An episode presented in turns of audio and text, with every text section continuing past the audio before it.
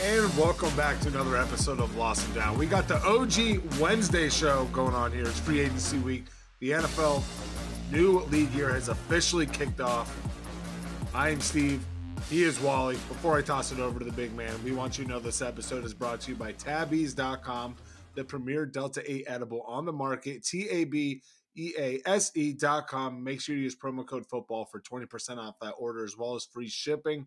Wally, it is NCAA tournament eve. Technically, we had the play in games last night. We got a couple more tonight. Pitt Panthers won. The Pitt Panthers did win. They were my money line. I fell asleep. Uh, got on a little bit of a roll Dude, last night. You're so lucky you fell asleep. That was one of those games Stressful. you would have been. It was, I think, up until about three minutes left.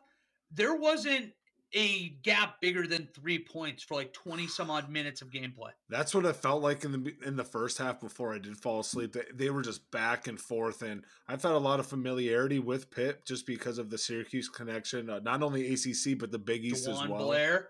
DeJuan, the DeJuan Blair, um, non Syracuse, but Kemba Walker cooking up Waka Flocka Flame when he was playing basketball there. So I just Pitt has always been that team that's caused problems for Syracuse, which isn't at least back in those days was was surprising. So they've always even like the Jamie Kennedy days, which I think he's at TCU now. I like their head coach. They've always been giving causing problems, and I don't know based on their matchup, who do they end up having now? Uh, that's a great question. You know, I probably should have had my bracket up since we're about to talk about that. Do you like this right here? This is a natural stall for you, Steven. Yeah, no, I do like that. I like this a lot. For some reason, I'm, oh, it looks like they're going to be playing Iowa State here. Oh, that's uh, right. on the Midwest Cyclones, bracket. I have them winning. That's why I don't think I remembered that. I really like Iowa State around this time of the year. Something about them. I just always feel like they're a team that hits 23s a game. And I know that hasn't been the case in like eight years, but I'm still stuck in the idea that it's 2010 and they're shooting 35 threes a game. They were electric. That, they were kind of on that front wave of the new style game.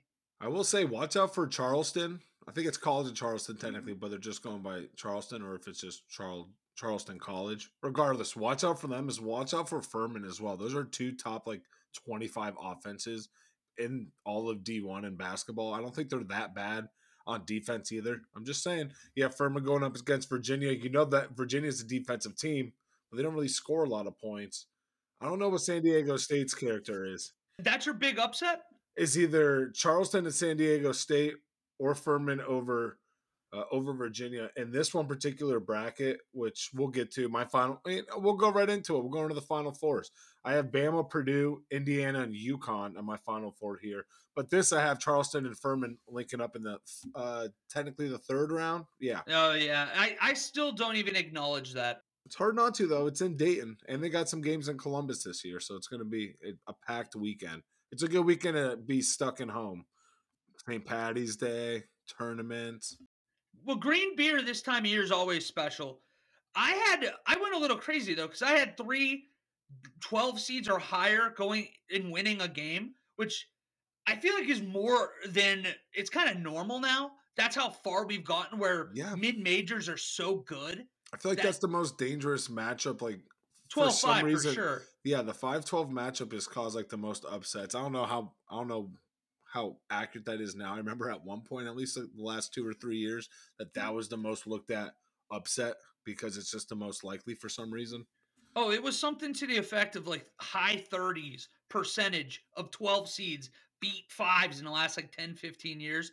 And even 13 and fours are kind of getting that way now. I know I picked Iona and I picked Kent State, and Kent State was probably a little bit of a homer take, but I don't know. I, Iona with uh, Pitino, it's just a oh, storyline I want right. to root for. Who do they have? Uh, who do they have in the first round? Iona, UConn. UConn. See, a lot of people are really big on UConn. I filled out another bracket as well, but this was based off of. There's a stat that the last like 20 or 30 tournament winners were at least like a top 28 in offensive efficiency and a top 40 defensive efficiency teams. And there's only seven of them in the tournament right now that hold that or are within that standard. So I just I put a bracket where I wrote that. I'm like, okay, let's see how that works out. Um, it ended What up- was your final four again? so this one's Purdue, Bama, UConn, Indiana. Oh, I forgot. You were saying before the show, you're one of those people that do multiple brackets each year.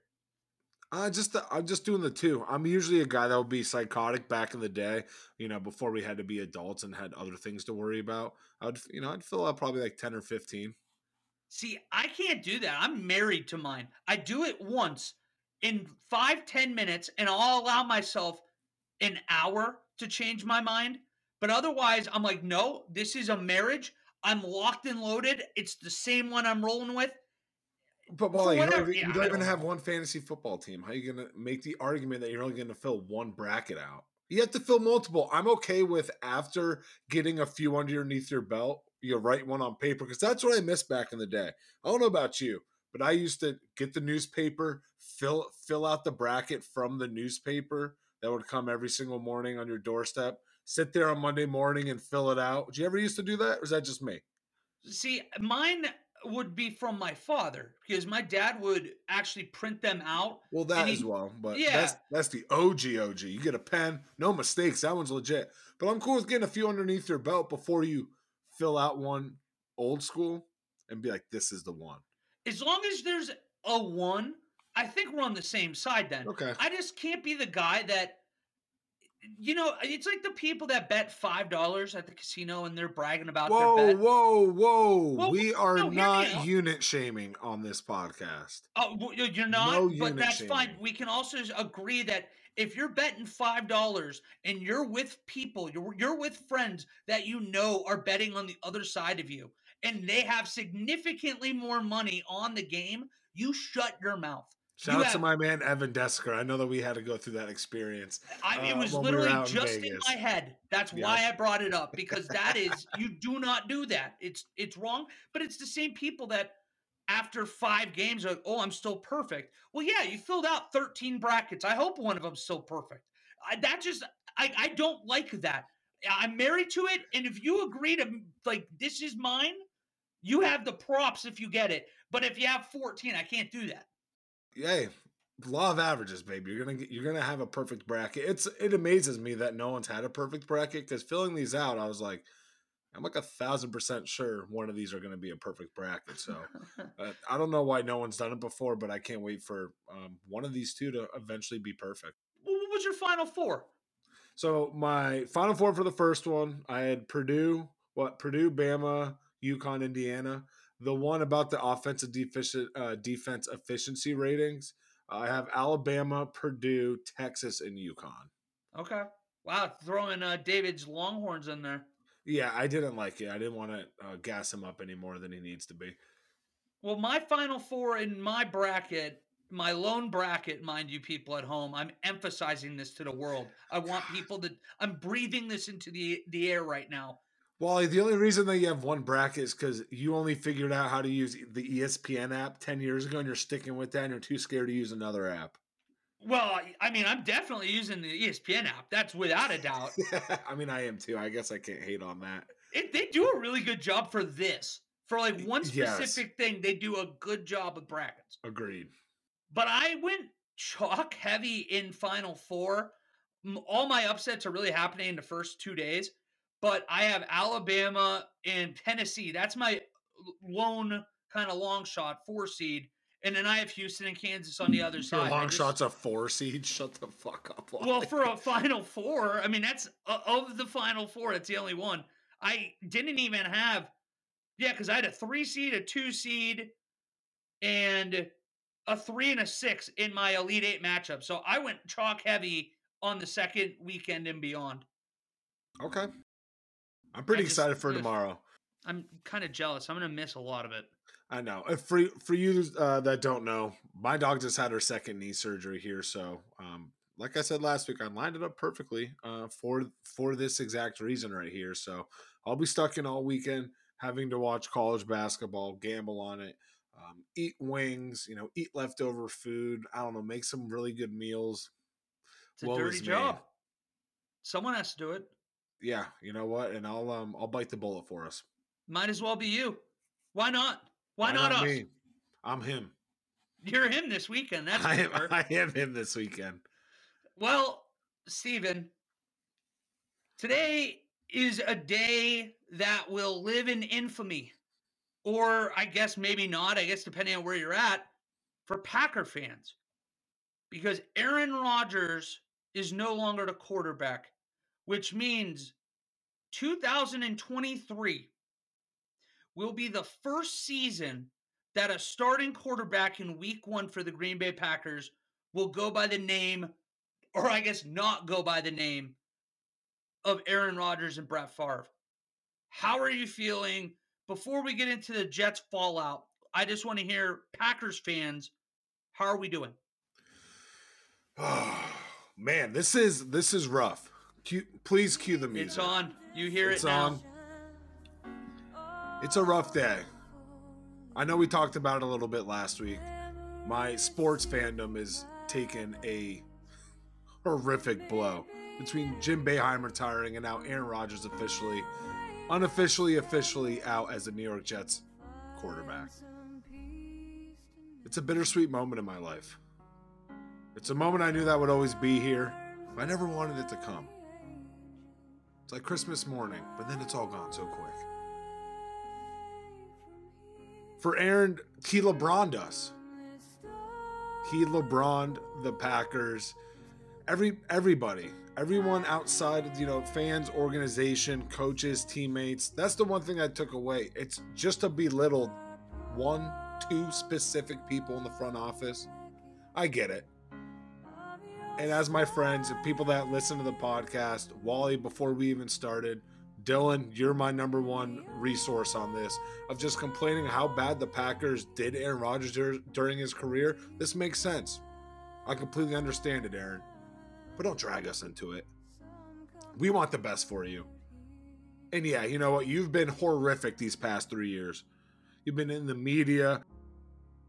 I don't necessarily hate what he has done to in the media being able to speak it because now it's going to kind it's kind of like in the music industry. A lot of people are coming out about being independent going up against the industry because they're shining the light on kind of how dirty they are. Not saying that green bay packers front office is dirty but you're shining the light seeing what it actually see what it's like on the other side of the business that we call the national football league so there was a lot of blame being pointed at them. The Packers didn't want me. I went into this darkness retreat. I came out, and then I was, you know, had people tell me that they want they want me traded. It seems like there was no communication at all,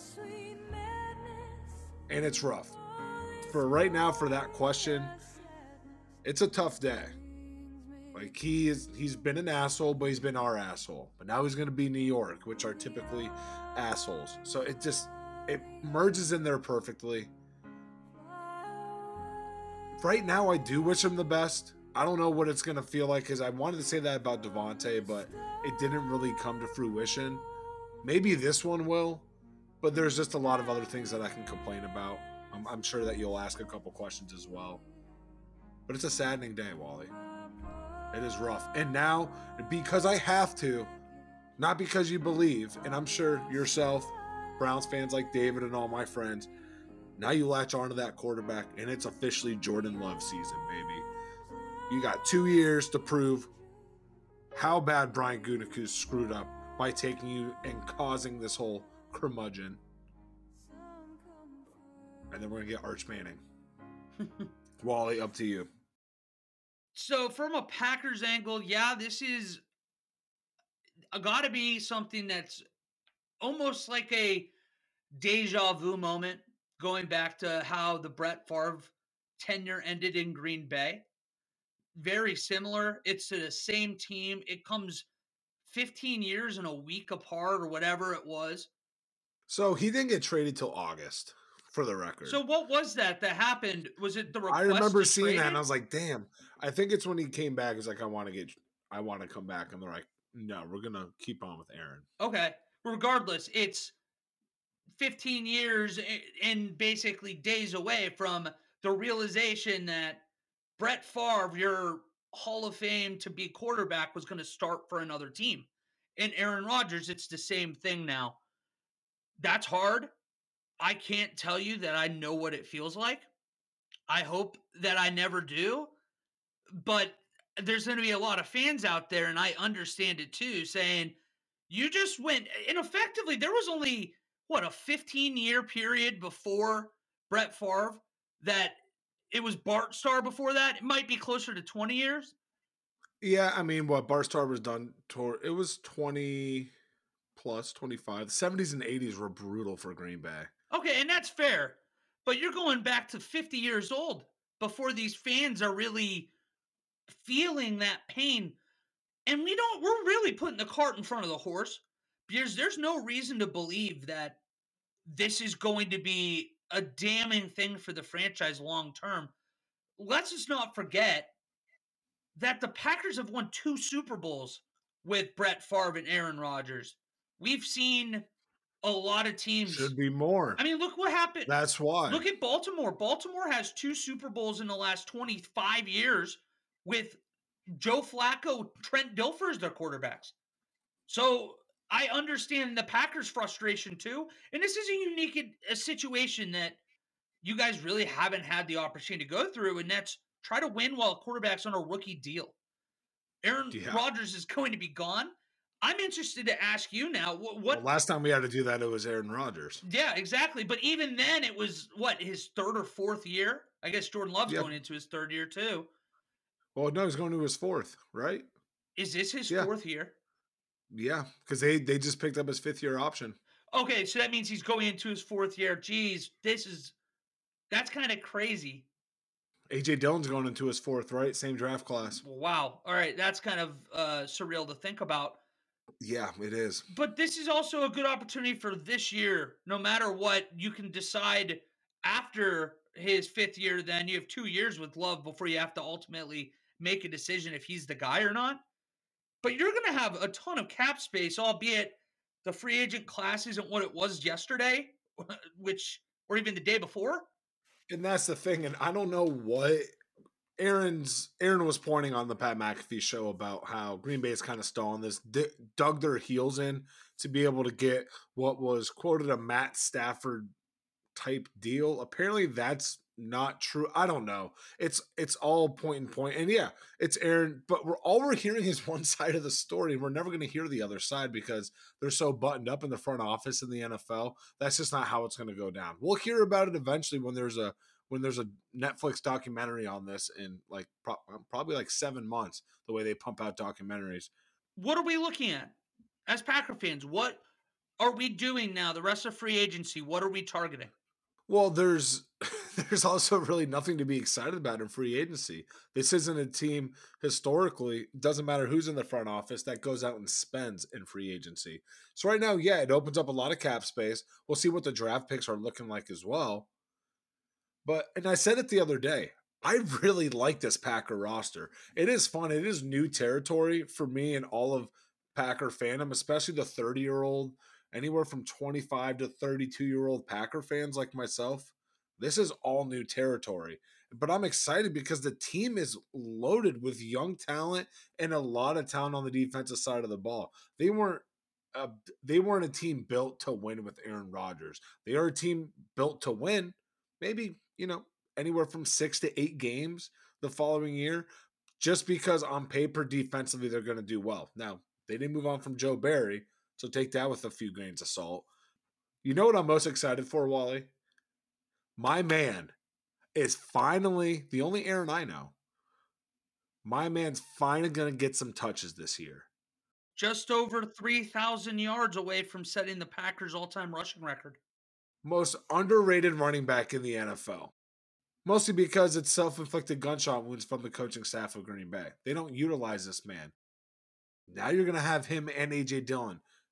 Matt LaFleur came in, got the job because of how great he did in the running game, not only for the Rams to the Super Bowl on the on their run to a Super Bowl loss, but as well as King Henry and the and Mike Vrabel in that Tennessee offense before he got hired.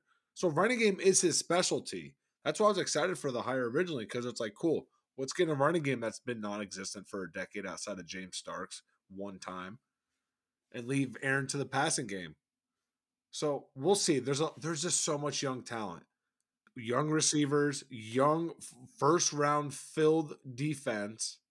They just need to get the defense right, and I think that this can be a competitive club. One of those teams that that just has a really good record in one possession losses, like Carolina from a couple years ago. But what what would you say then? Even if it's through the draft instead, it, what is the position that you guys are really now hung up on? Because I know tight end was an obvious desire last year with Darren Waller rumors swirling by the minute, and then you have, like you mentioned, a ton of homegrown talent on defense. So, like, what's the first pick? Like, what did you guys think of uh, Zach Tom last year? I love Zach Tom. So the line is set. So it's everything on offense is well, we'll see. End. I know that I know that Bakhtiari was restructured. I want to say for this year, you got Bakhtiari. Zach Tom is a stud. I almost said Corey Linsley. Who's your boy? I cannot Josh believe Myers. how quick. Can't believe how quick names pop out of your head when it's the off season. It's ridiculous, and you can just rattle them off when it's like week eight. Um, Josh Myers in there. He he has been having some injuries. Yeah, Elgton Jenkins stud coming off an ACL injury um, leading into this past year. So I know that he was trying to get his get his bearings there a little bit, but I like the offensive line. He got Aaron Jones and AJ Dillon. You have Jordan Love that's to have Christian Watson, Romeo Doubs coming into their second year. I think right now, at least on the offensive side of the ball, we need a veteran veteran wide receiver. I'm not asking for DeAndre Hopkins. I'm not asking for an Odell Beckham. Get me like let's pull up this list right now. Yeah, I was literally had it up just before looking through because first of all, I mentioned tight ends. There's guys out there. People, uh, at least I'm going off here. Gregg Rosenthal's top 100 free agents. Throw it up on there. Throw it up on here, Wally. Let's, it's let's, on uh, let's a different screen. So if you want me to pull it up on here, I will too. I do not know if I uh, trust you to do that. Odell Beckham Jr. is listed nine here. Adam Thielen. Boom. Adam Thielen would be a great. I knew there was one right there. That is somebody that I'd want on the team. Right? You're not worried about his speed basically being completely gone. I don't care. Days?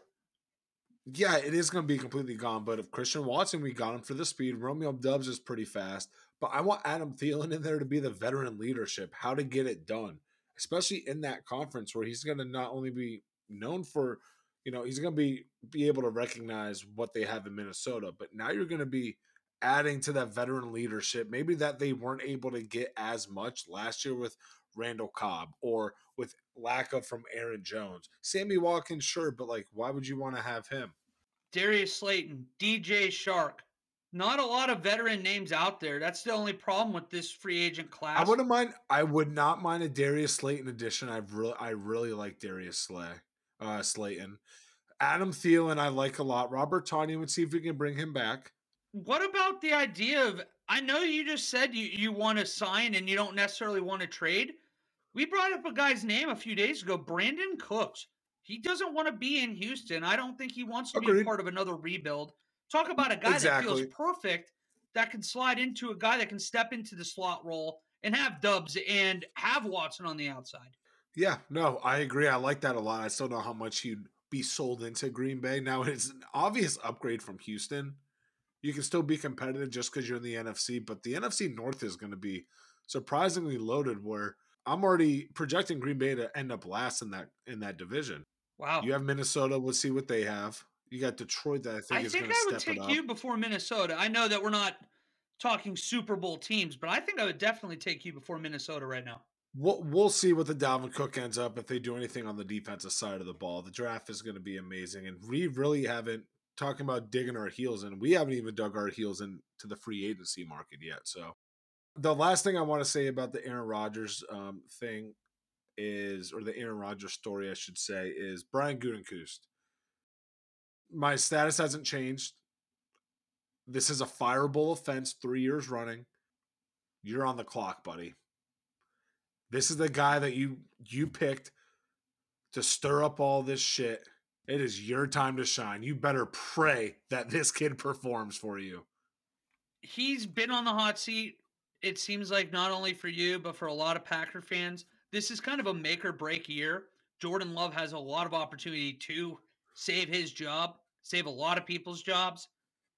It's just a matter of if he can live up to these kind of newly high expectations. People were so low on him going into last preseason, and for whatever reason, the narrative has shifted. And I hope he lives up to it, but it's going to be a heavy ask given what Packer fan expectations are for the quarterback position now. On paper, look at it. This is a this could be a loaded team. You have an all pro left tackle. Yeah, sure, it's been a rough couple years. Nonetheless, all pro left tackle. You have Aaron Jones as as a perennial should be a perennial pro bowler, but it's a it's a popularity contest. You have a young cupping off young and up and coming offensive line. You have a Pro Bowl caliber player on each level of your defense. Kenny Clark, De'Vondre Campbell, who won it last year. Then you have Jaire Alexander on the outside. Eric Stokes coming back from injury, who had a great rookie year, who had it fallen short. I want to say an Achilles injury or just something wild that happened. I really like what this again. It's all what Joe Barry is able to get out of this team. I'm expecting them to be a little bit rough. We go get a. This might be Matt LaFleur's curtain call. If he doesn't get it right, keep him competitive, he might be gone. Well, let's look at this from an, the other perspective just for a quick second, and we'll get on to other things. But the Jets now, this has been a very tumultuous kind of like pursuit of Aaron Rodgers. Yep. Now he's kind of holding the team hostage. He's telling them, hey, here is a He's list of problem now." demands. It's a ransom note. Whoa, whoa, it's a wish list. Yeah, we can call it like whatever we want. It feels like a ransom note to the Jets. I need Randall Cobb. I need Allen Lazard. One of these tweets that keep kind of funneling out there and everybody's retweeting it is Aaron Rodgers was complaining about his weapons not being good enough in Green Bay to win a championship. And now that he seems one foot already in the New York Jets camp, he's asking for the same exact weapons one thing you always say, and it sticks with me with Aaron Rodgers, is that he basically wants to play ball with his schoolyard friends, and that's it. Like he's just out here to have fun. And that's not, I mean, it, we're not saying you, you have to be miserable, Yep. Bill Belichickian, but you don't also kind of talk out of both sides of your mouth and complain about the weapons. That's, And then that's all he does. That's all he does. Like even going in, even watching. If you, I know you weren't able to watch the Pat McAfee interview. I already tuned in. He starts with saying, first of all, this is not a decision. Then goes on to talk about the decision that he made on Friday. The point of that wasn't for him to talk about the decision he made because, quote, the decision was already made on Friday. So, me telling you guys this everyone I've left in the dark. That's why there's half a million people watching the Pat McAfee show right now. It was a decision. It was shifting blame. We're used to seeing it. He shifts blame. Yes. And all he does is talk about Green Bay doesn't want me, all this stuff. And here's He so Green Bay doesn't want you. He played victim today. So Green Bay didn't want you. That's why they wanted to make sure that you they were held hostage. You got a fat contract. They made sure they got you Randall Cobb. They got you everything that they want. That you wanted longevity. You wanted job security. They gave you all that. And then you just said they just don't want me anymore. I don't, again, that could be the case, but it's just so hard for me to take that in with just one person talking, and not the other the other side. You'll we'll eventually hear the other side because the Packers aren't going to just take this lying down, especially the way Rodgers has almost went on the personal attack this last year. I don't believe that the Packers are going to just kind of let this disappear. And good for them for if it is true that they're dragging their feet to get the most out of it. Good for them because he's dragged his Good. feet just as long and he, The last three off seasons. but the, but here's the, but yeah, this is the one that matters though because he's gonna be gone and you were gonna have a ton of money, and instead of being able to use it in free agency, we don't know if we have the money, so we can't spend it. And you're watching your division And rival. same thing for the Jets as well. yeah, exactly. And and now he's making these ridiculous demands of the wide receivers. It's frustrating as hell because again, you're watching the Bears spend a record amount of money in free agency, get a lot better, and mm-hmm. now the offseason today was the official start of the new year. The Bears also got both the wide receiver rumored to be traded to Green Bay mid-year. Got them both. Chase Claypool and DJ Moore. Sorry. No, you're fine. They, Monday was the unofficial start of the new year with free agency really starting, the legal tampering period really starting. But today is the official day, and it, it feels like the Packers are like one of these only teams now that didn't get the memo and they're stuck two days behind everybody else. And now they're playing catch up on the offseason. As always. Very frustrating. I did, uh, Jets fans careful what you wish for. You had what I think was a very undercover wide receiver room. And now you're going to be kicking the tires on these guys like Elijah Moore. He's going to lose that slot receiver position to Allen Lazard. No, I think he, I think he's going to be. I've seen, I've seen the Elijah Moore. His time is done in New York. I think he's going to be packaged in with Green Bay. I wouldn't be surprised. And if that's the case, talk about Green Bay all of a sudden have a sneaky, young, fun wide receiver room. Wow, they finally all they had to do was trade to get a first round uh, first round wide receiver there. But that's enough about me. You guys should Let's trade for a guy like Davante. Let's flip it over because the irony in this is awesome. So Wally also had to experience a little bit of loss today to the other New York team here, the New York Football Giants. We're in very different mental headspaces. Oh, I'm, I'm very well aware. I'm in denial. Uh, big name, big name tight end Darren Waller shipped over to the New York Giants for a third round pick, the 100th pick to be exact. Very, very late third. Now, this is a tight end that's missed 14 games over the past two seasons, 85, just under 1,100 yards, five touchdowns over the last two years. Let me just say this I understand the sobriety story. I don't want to take that away from him.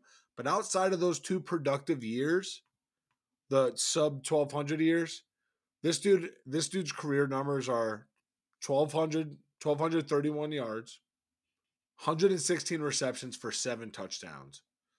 Yes, I get it. If he can stay on the field, I guess if he can stay sober, this dude can play. I think we're overhyping the value that we added Darren Waller to going into three years removed from a productive season. But I think the Raiders got a steal for grabbing a third round pick for him. I'm in the middle of that because I know that David and a lot of other people are like, you got a third round, which is effectively a fourth rounder, mind you. It's pick 100. It's really a fourth rounder. We just because of all the uh, compensatory picks, it gets slid down. And another ironic thing, that hundredth pick was traded to the Giants from Kansas City for Kadarius Toney. So this is just a sick, twisted circle that the Raiders and Giants find themselves in, where gross. Don't mess this up. There, I mean, there's nothing to mess up at this point except the fact that the team, I want to believe they're going into a tank because that's the that's how you get better in sports like football. You have to be bad. You have to commit to being a bad football team to get better. You can't do this half-ass retool every other year and then be like, "Oh, I don't know why we can't beat Patrick Mahomes and the Kansas City Chiefs." This is the time, especially with how good the AFC is to tank and tank hard. Go and get Caleb Williams next year.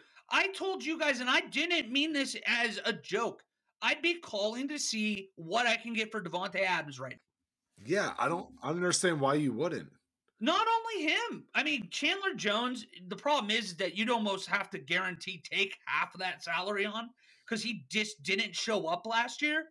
But this is a, a long way to get around the Darren Waller, who also didn't show up. Even when he was healthy ish, there was a belief that the Raiders were frustrated because he wasn't playing when they thought he could be. So there is just this natural friction that has occurred with Josh McDaniels and Darren Waller. And this was a foregone conclusion, it sounds like, since the start, since the day Josh McDaniels was hired. So bring it on. I mean, I think it's a great addition for the New York Giants. I don't know what, how is he as a blocker? He's okay. Okay, well, better than you know some of the blocks that they have up there in New York. So, but it's going to be a nice weapon for Danny Jones. I know they don't really air out the ball too much, but maybe that's why they got went and got Darren Waller, somebody who can go 10, 15, 20, 25 yards up the middle. Boom, little tight end pop.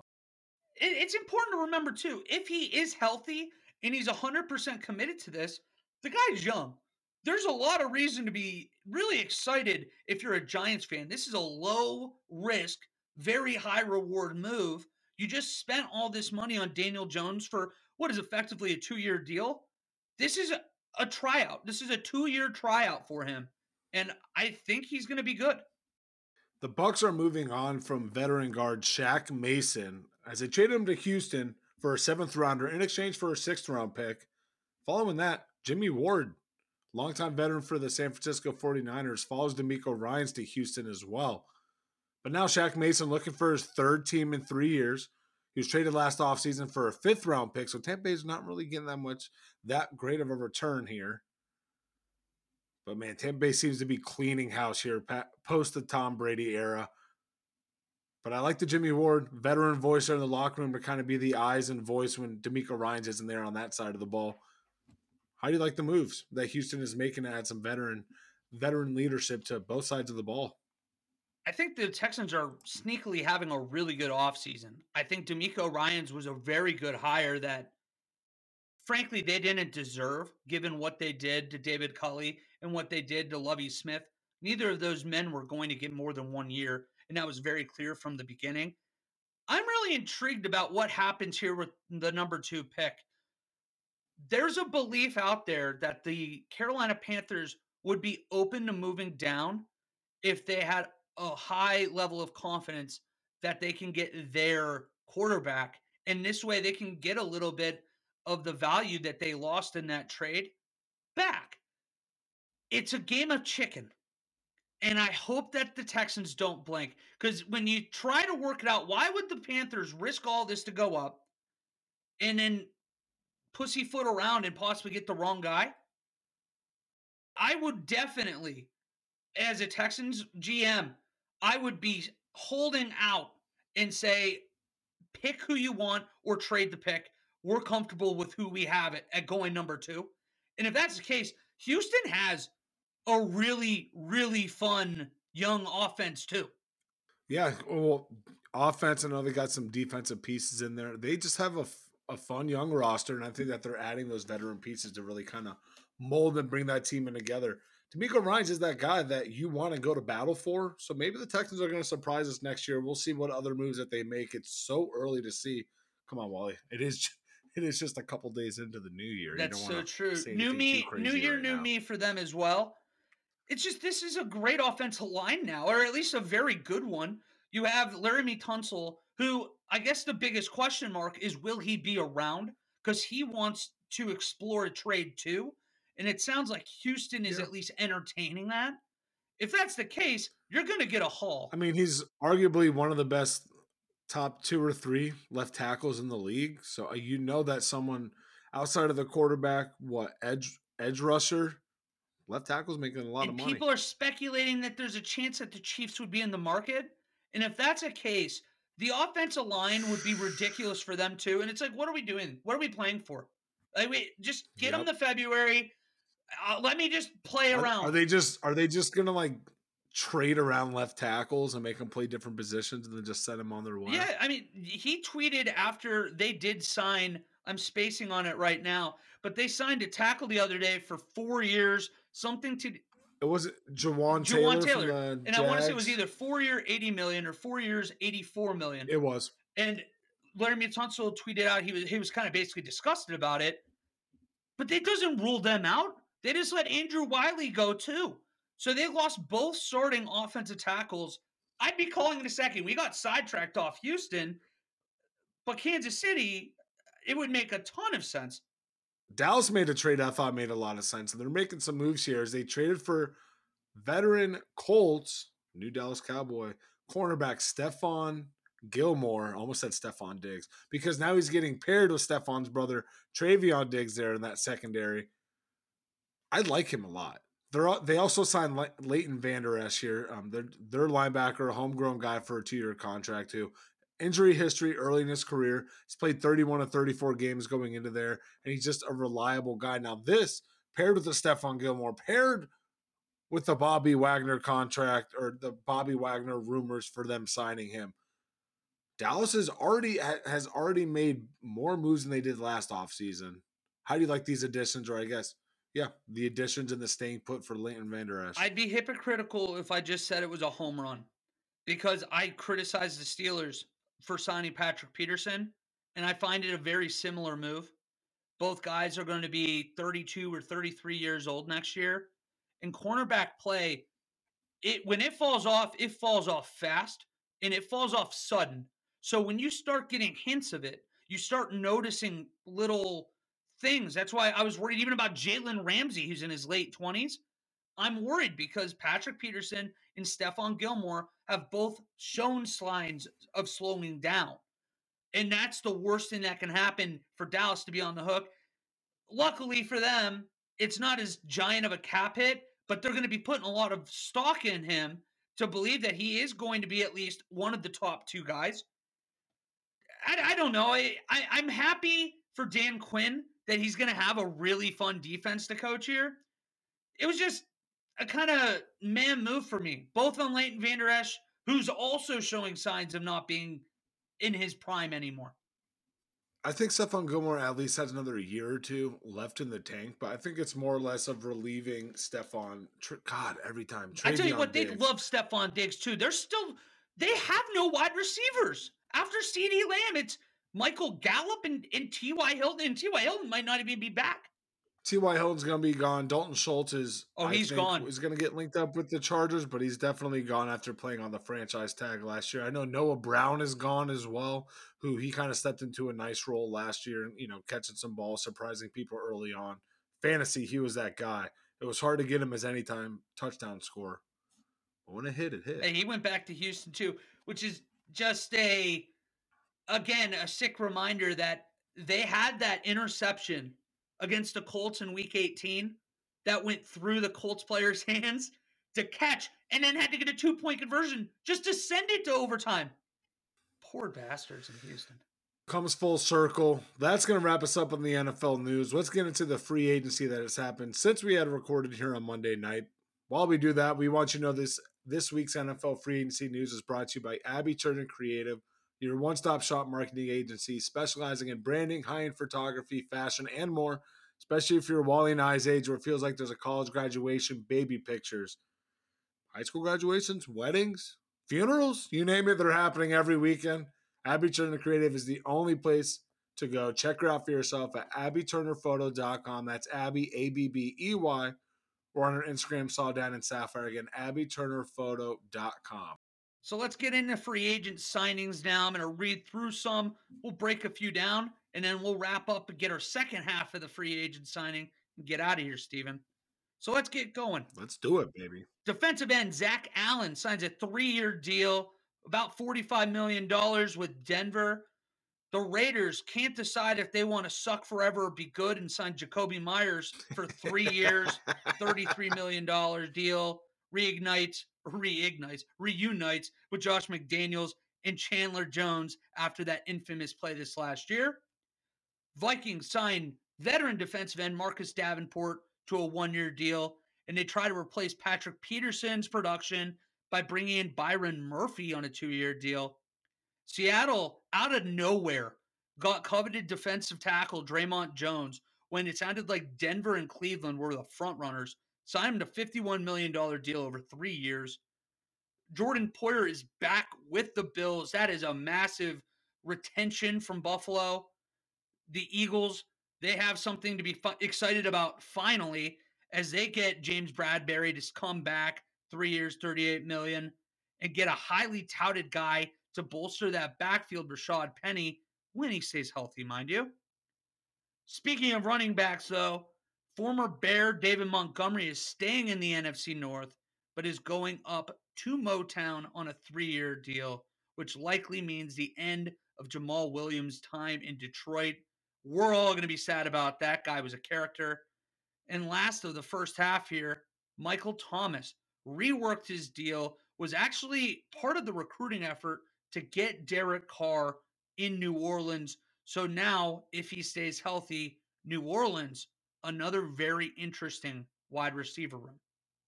I mean, I'll take it from the top here. I think Zach Allen, the, the Zach Allen contract was nice. I mean, he set career highs in snap percentage, sacks at five and a half, passes defended, assisted tackles, tackle for losses at 10, as well as QB hurries at 20. It's nice to see a guy like that get paid. I guess let me ask you, what what do you think of the Jakobi Meyer signing? I'm it's one foot in, one foot out. It's like the Raiders again. I don't know. I want to be in the room with Dave Ziegler. I want to know what the vision is. Is this a team that wants to lose this year?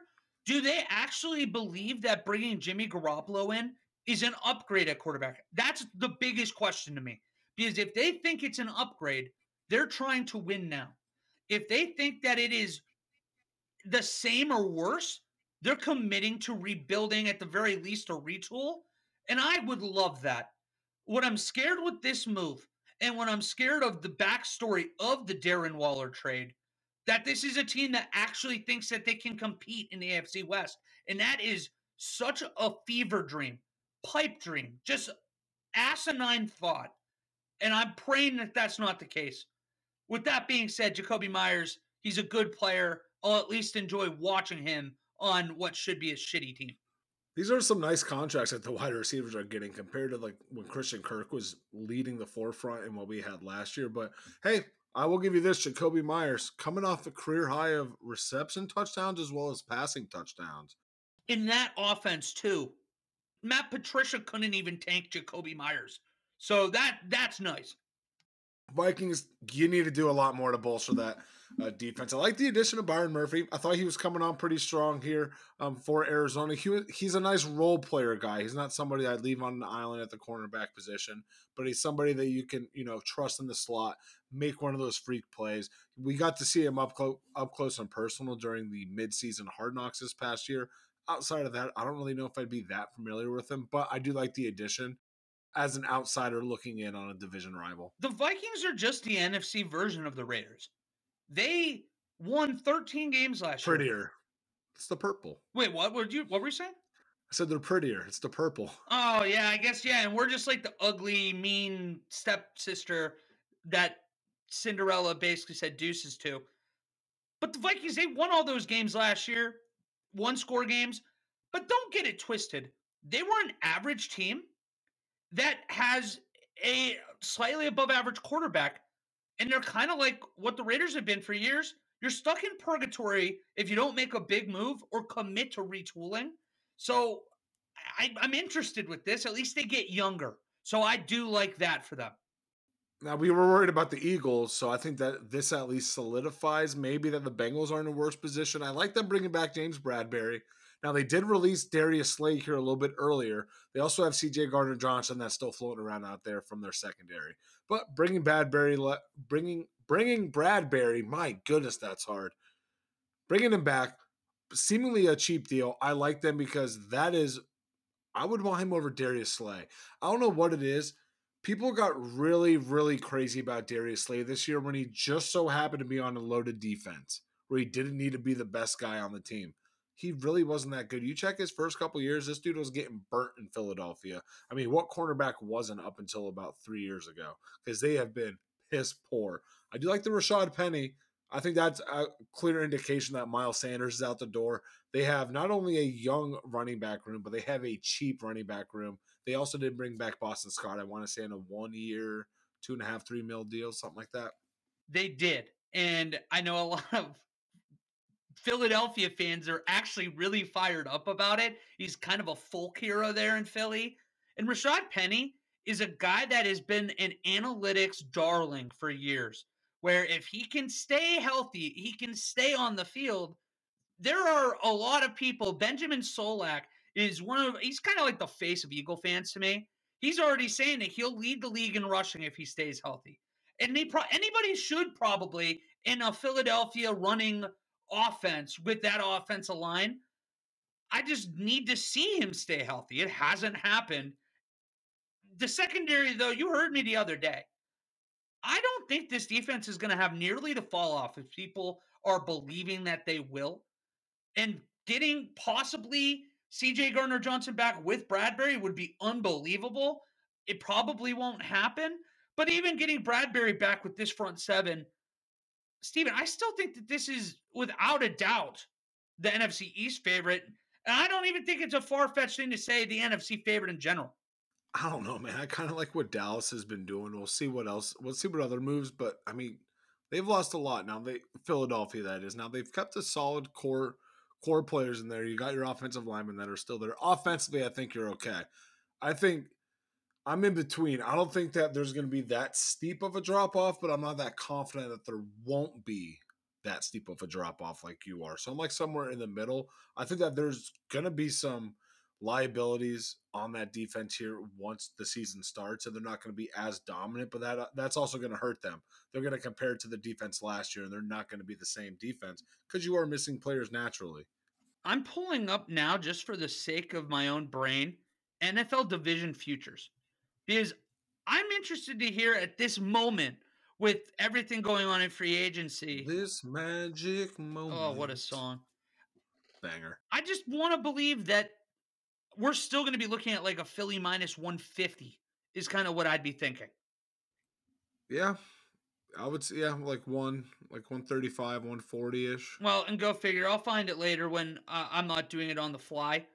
So let's jump into actually, just kidding. We're going to stay right here because Wally found it. And that's interesting. All right. I was a little off.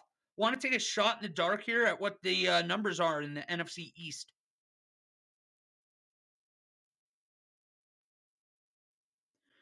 Well, we were, you're right. And oh, I guess we were both right on the order, but it is actually not as, uh, I guess, unlikely as you would think. Philadelphia is plus 100, and they're the favorite.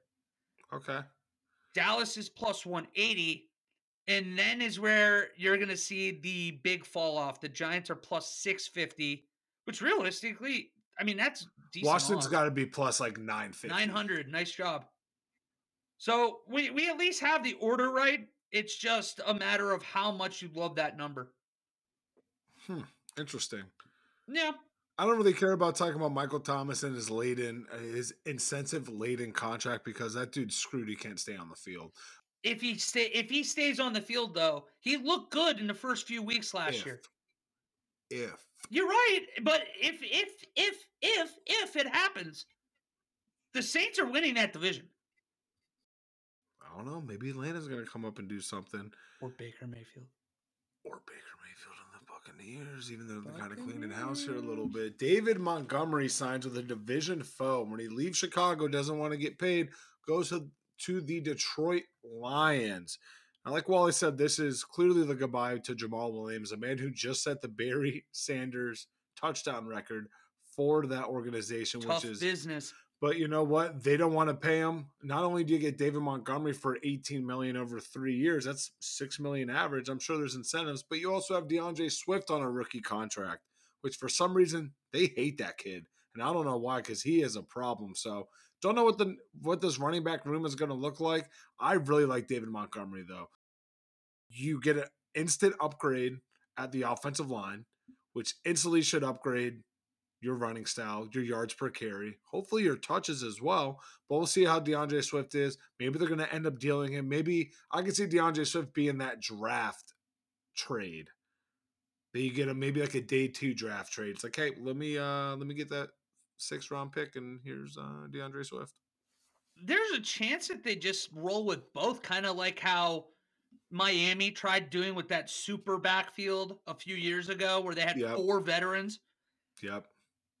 I I think for me this is more interesting from the Bear side because they're obviously going to draft a running back. Sheesh. Do you think they'd be stupid enough with all their needs to draft Bijan at nine? No, I don't think they're going to do that. They have to be confident in Khalil Herbert because that dude quietly, I th- I think, led the league in like yards per carry. I know he was a stud on. Did fantasy. he really? Some it's either, yeah, but he had You such just, a small just say with your chest size. and I'll buy it. Be like, yeah, oh my god, it's nuts. Yeah, you didn't hear that. You don't read books. Um, so I like what they have there. Again, they have so many other things that they can address. But if the Bears are in the position, they don't end up wanting to move back at all, and it's it. There's not a positional need at that spot. It's it's more or less just the best player possible. If that ends up being Bijan, it's Bijan. I hope to God that they're not going to take a running back in the first round with all the stuff they need. They also do have two second year players now, no longer rookies, in Trestan Ebner and Travis Homer. Maybe that they're really just high on these young backs. Like to your point, they drafted Khalil Herbert and Trestan Ebner back to back years in the sixth round. It's kind of a new age thinking. It's the Kyle Shanahan way of thinking. I mean, hell, David Montgomery was what a fifth or sixth round pick a couple years ago too. It's the way to draft running backs now. It is. It like look at Saquon. He was God's gift to the earth coming out of college. Everybody wanted Saquon, second pick in the draft. And we talk about guys like Michael Thomas not staying healthy. I think we almost lose it in the shuffle with Saquon because he's such a physical freak that we like will ourselves to His, forget his highlights overpower Yes. him not playing. Yeah, and like Bijan might be that same guy. Do you want to draft and surround Justin Fields in this offense with a guy and he'll he'll be a game wrecker, but is he going to be worth it in the long run versus like a, a left tackle? you know, like Yeah, no, I agree. I think they need to look at linemen if it's not the best best spot possible. Look at defense because they Chicago has made some good moves on the defensive end of the ball, but it's not enough to move the needle. I, I don't think to be on the upper echelon. Like still, as of right now, you can have the second best defense in the in the North. That means literally nothing because that's how bad Detroit and Minnesota have been. Hell, that's how bad Green Bay's been as well. So it's not really an accomplishment if you get that far. You're you're right. But what are we saying at this stage of the off season is a reasonable goal win loss total for the Bears next year? Reasonable. Uh, seven, I think. Yeah, like see, and that's the thing is that if you win seven games next year, I don't think that that takes any of the heat off of Justin Fields. So you almost are in this weird I think it, I think it does, but okay, seven wins or seven wins with a one in six record in one possession games. well, I mean, if that's But- the case, you feel a little better.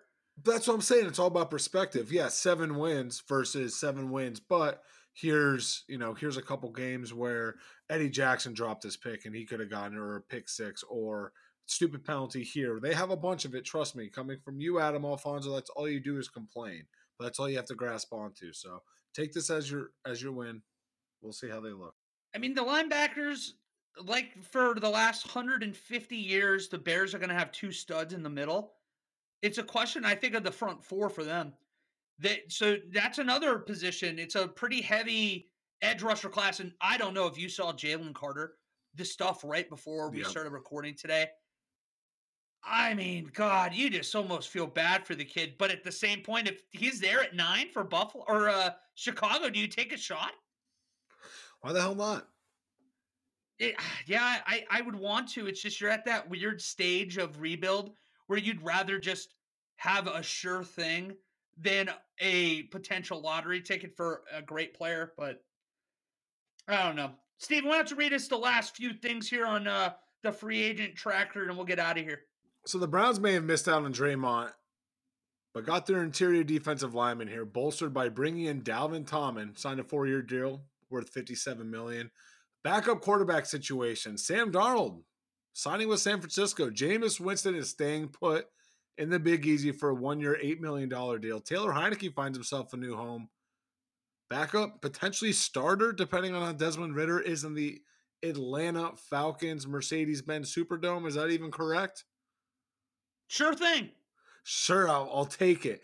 Andy Dalton inks a two-year, eleven million dollar deal in Carolina to back up whoever they get to pick at number one, which I like. I like that a lot. There's a lot of Andy Dalton slack that we have on here. I like Carolina a lot. I don't know if that's my buddy Dylan kind of toying with my brain a little bit, but he sold it. He sold it the other day when I talked to him. Dill, good job.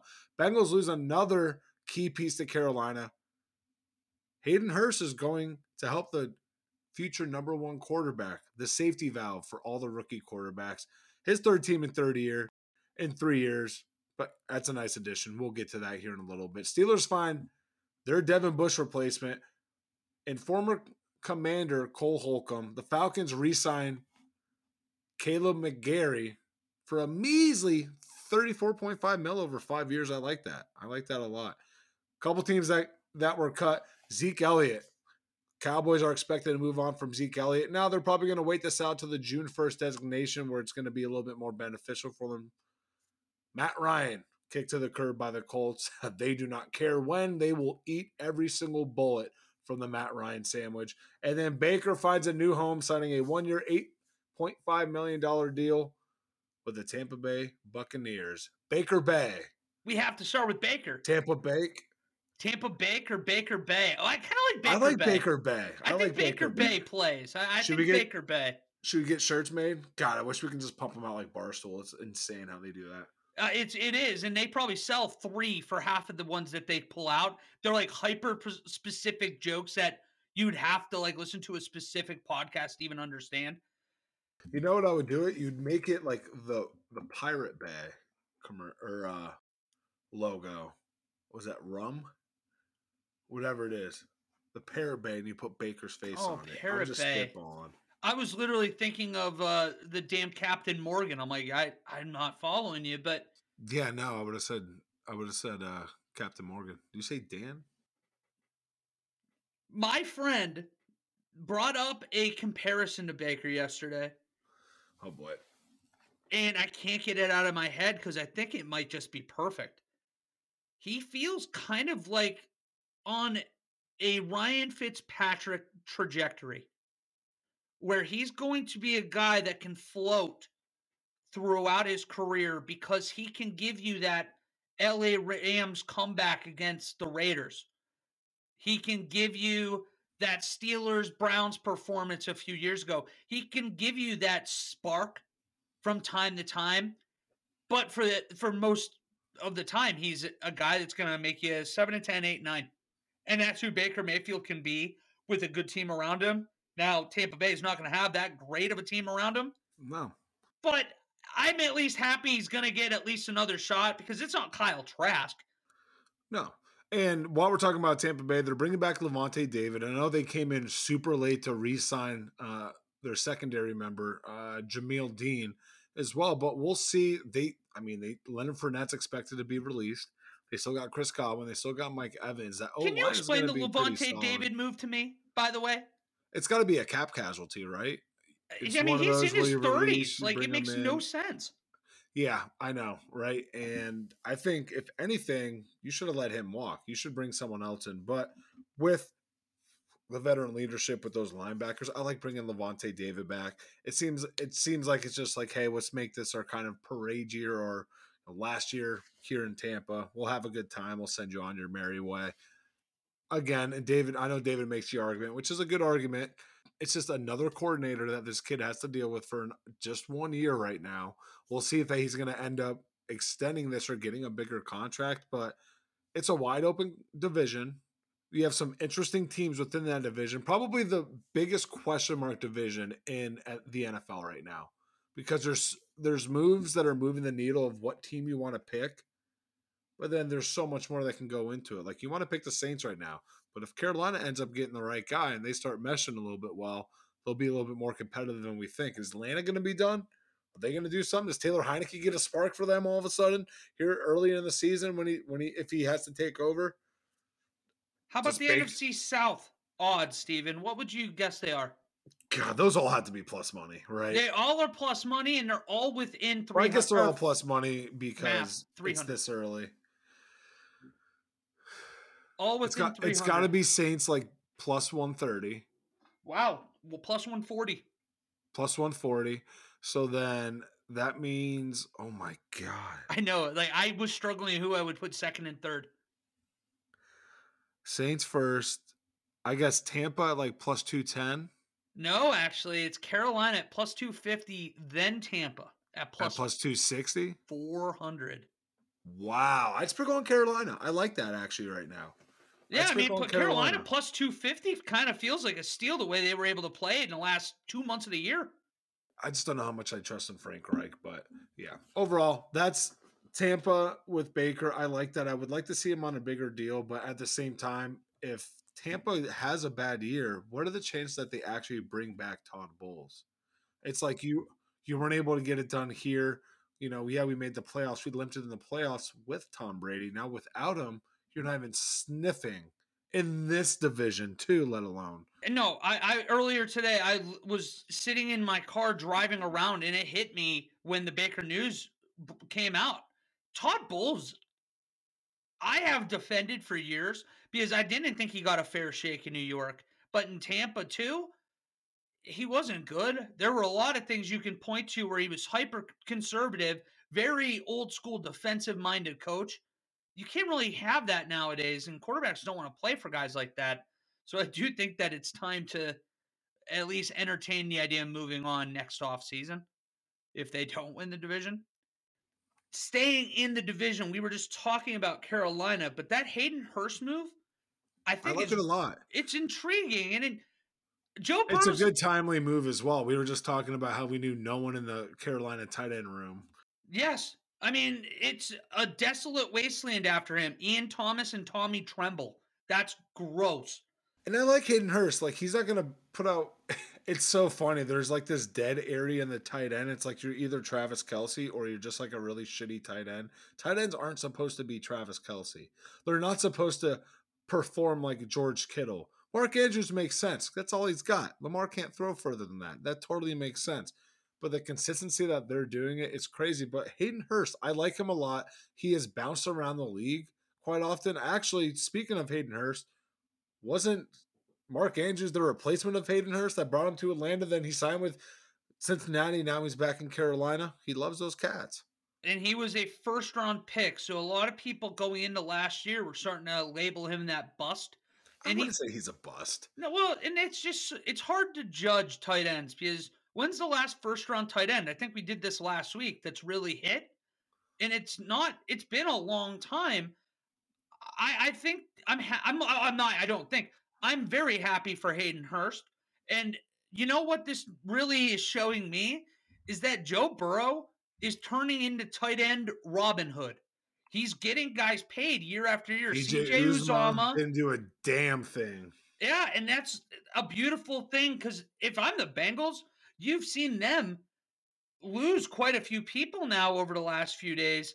Yeah. Tight end is going to be something that you can draft and feel comfortable with. But I wouldn't be surprised at all in this last year before Joe Burrow's money's going to kick in.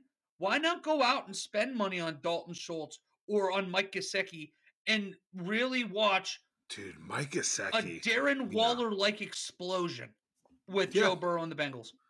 I like that. a lot. No, that's a that's a really good call. That's a really good call. I like that a lot. Um, is there anything crazy with the backup moves? What do you think about Sam Darnold going to San Francisco? I think it's a I think it's a awesome fit. This is a guy that needs to go to a proven franchise, but a, a systematic franchise offensively. I think that he can actually perform there, but that's more or less of the Kyle Shanahan system, not of his abilities or his talents. I've never been less excited. I, I said it the other day. Sam Darnold is a soldier. He's the third quarterback on this roster. I, I'm not entertaining the idea that he's going to be good enough to threaten a starting job. So that one didn't P- excite it's me. a PTSD move. yeah, it really was because they didn't want to see Josh Johnson again. They'd rather see Sam Darnold in that NFC title game. pretty racist. Um, Jameis Winston staying in New Orleans. I thought that was that was a shocker move. But Made no I've- sense. do you think? I was thinking about this the other day. After the Geno Smith explosion, do you think Jameis Winston looks at that and says that can be me? I don't think my market's there now, especially with Derek Carr here. But not only am I going to learn from Drew Brees, a future Hall of Famer, first ballot Hall of Famer, I get to learn from Derek Carr, who I want to look at stats because I have a fun QB comparison that I want to do in my head. I just don't know if it's going to go. Want to put mm. Derek in the Hall of Fame, but the dude is a more than a serviceable quarterback in the NFL, starting quarterback in the NFL, and he is a, he's a better than Jameis. But Jameis is learning from these guys. It's so early to tell. Maybe we need to clip this and thumbnail it and throw it in the back pocket for you know another five or six years. But do you think Jameis is looking at that saying, I could end up like Geno Smith, get my chance again late, and perform? Because that's what that contract screams at me. I guess. I guess. It made no sense because this is the same head coach that last year played Andy Dalton and would have played Taysom Hill in front of him. Why would he stay? Especially when you see a guy, and I know he'd be going back home, but you see a guy like Baker get a job in Tampa. Jameis is on that level, and they're very similar quarterbacks where you're going to get a boomer bust out of them. I don't know why he'd stay where I would have felt disrespected if I was Jameis Winston last year.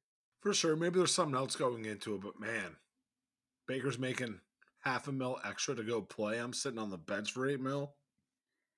Well, of these backup quarterbacks, which was the one that excited you most? Because without a doubt, for me, it's Taylor Heinicke. Me, yeah, Taylor Heinicke for sure. I I can't get excited about Andy Dalton. I think that he's he's a really good. I can't. It's hard. to call him a really good backup quarterback because we've just listed off. I I think I'd put Taylor Heinicke in front of him. Technically, not a backup quarterback in my eyes. I think he's a low end starter for a team that for a team that Washington is better defensively. Usually, that is the type of team that I see him on. So Atlanta obviously isn't known for their defense, but I like them because it's an automatic. You're learning from a pros pro, but you're learning from a you're learning from a likable guy. It's like if Alex Moran from BMS had a work ethic, it'd be Taylor Heinicke. I already I wish that there was a way to bet this, but we all know how next year is going to go. And Desmond Ridder is going to play for the first nine or ten games of the year. If He's- that. And he well, they're going to be like three and seven, two and eight, and Taylor Heinicke is going to come in and start the rest of the year. They'll go like four and three down the stretch, and he'll stick around after they draft Drake Maye or Caleb Williams next year. It's just that's Taylor Heinicke, and it's what he's going to do for the rest of his career. Well, we're, t- we're talking about how bad the NFC South's going to be. They can be that three and seven mark, and they throw Taylor Heinicke in there to have a late season push for the division.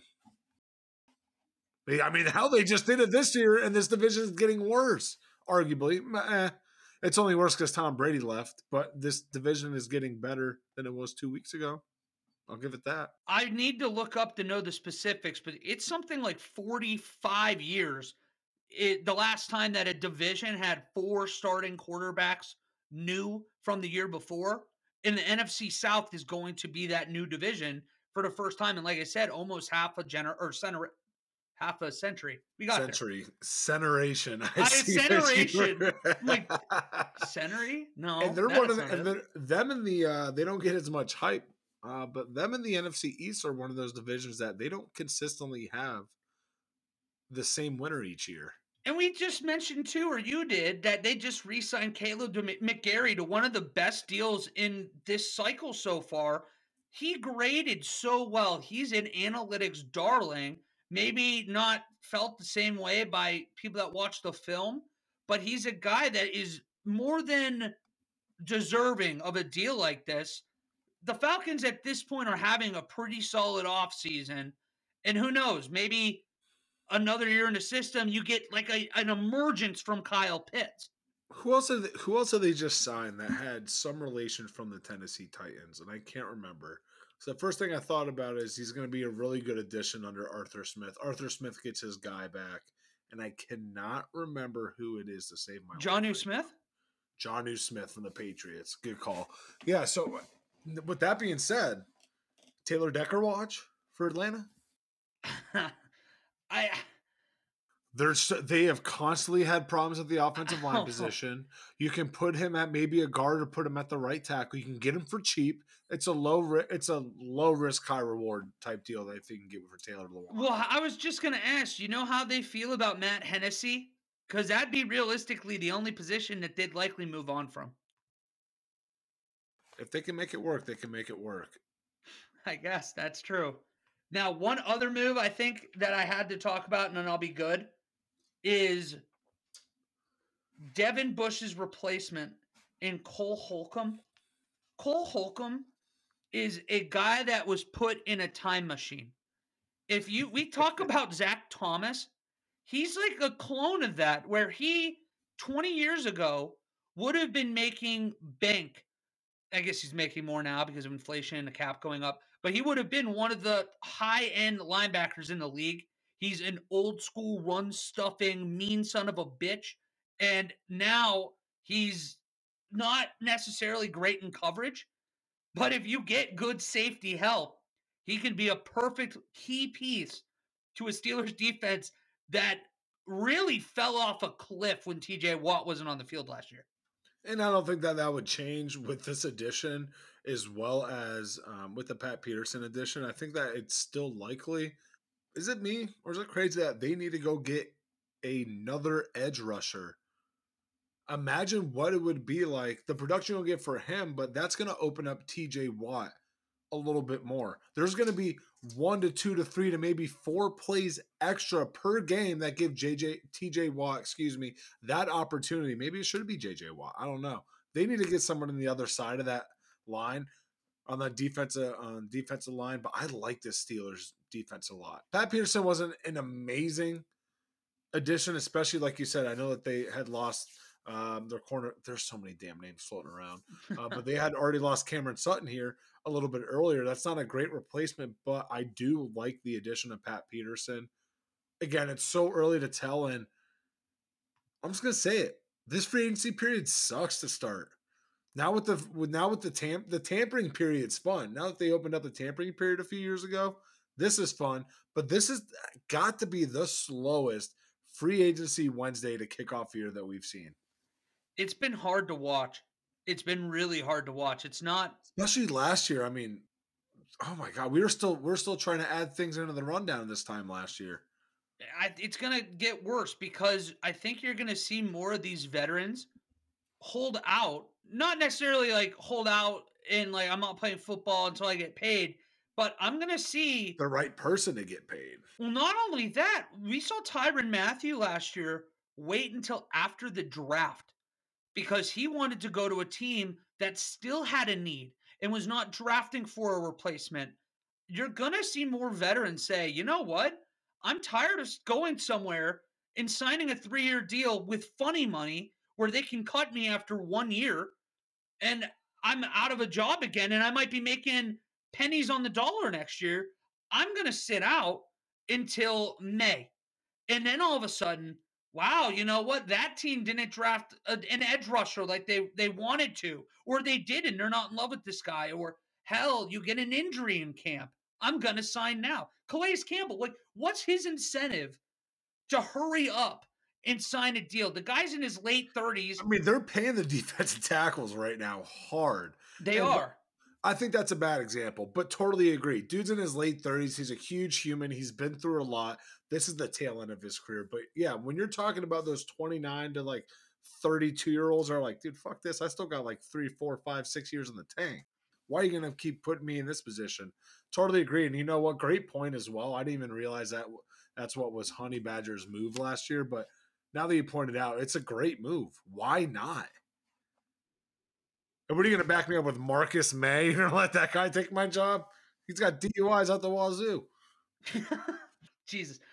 GMs have no incentive to lie or to tell the truth, I guess, to like a veteran that are signing.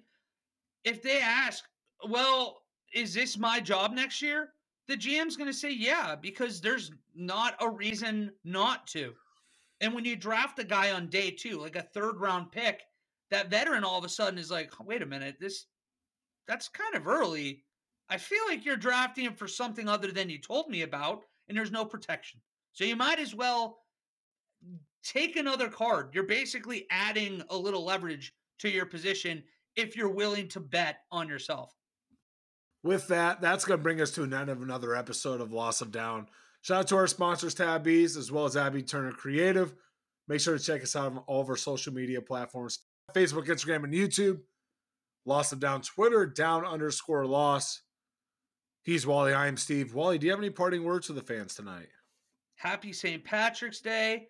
Everybody enjoyed the tournament this week and weekend. And then again. Hold on, hold on. You say tournament? Tournament? Tournament? Are we doing this again? How do you say do you say movie theater? No, it's a tournament because that's what it, it's what I've been made fun of my entire life. Tournament. That is one of the only words that Yinzer Wally can't get out of his head. It's a tournament for me. What are the other words? Well, not uh, see, I got out of them, but like people add in that, like in at for no reason at the end of words, for instance. Oh, in that. You know, you've heard it then, yeah. People do that in that. In you know, that. we're just going home, do this and that. Kind of. They, they, yeah. It's just in that it, Pittsburghese. There's a whole eats, bunch of. Oh, eats you know, eat some pizza in that. Pretty much. See, you got it. So there's a few, but yeah, tournaments stuck in my brain. I can't get it out of my head. It's upsetting. Said I'm Syracuse in there. They're not even the NIT. Charleston, baby. That is the team to go to. I'm I'm sticking with the FAU Owls. Go Owls out there. Ooh, ooh, ooh. It's kind of Someone more of a dog. Sound like.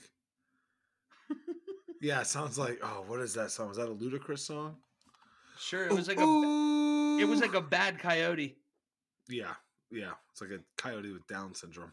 Slippy, Crick versus a Creek, Crick versus a creek. What about roof? Roof. I don't say roof like those weird people. I grew up with uh, one of my friends. She used to say wooder. Oh, that's a big thing. That's more Philly though. Oh God. Yeah, that's a gross one. I'm trying to think of other go. Obviously, Yins. Everybody knows that one. What's what's Philly's version of Yins? Uh, use. I thought that was New York. It's Philly, but uh, the tri-state area is all basically the same gutter trash human beings. Oh, that's true. It's like Jersey, Jersey, New York, Philly are all The, the repulsive people, and then you have those poor people in Delaware that just have to suck it all up from all of them. They're just like Midwestern, Midwestern nice people. They're like people in, from Wisconsin living in Delaware. They're just like, oh, we're just trying to enjoy uh, Jesus Christ in this beach. Oh, that's all I got. Happy St. Patrick's Day, everybody, and we will see you soon.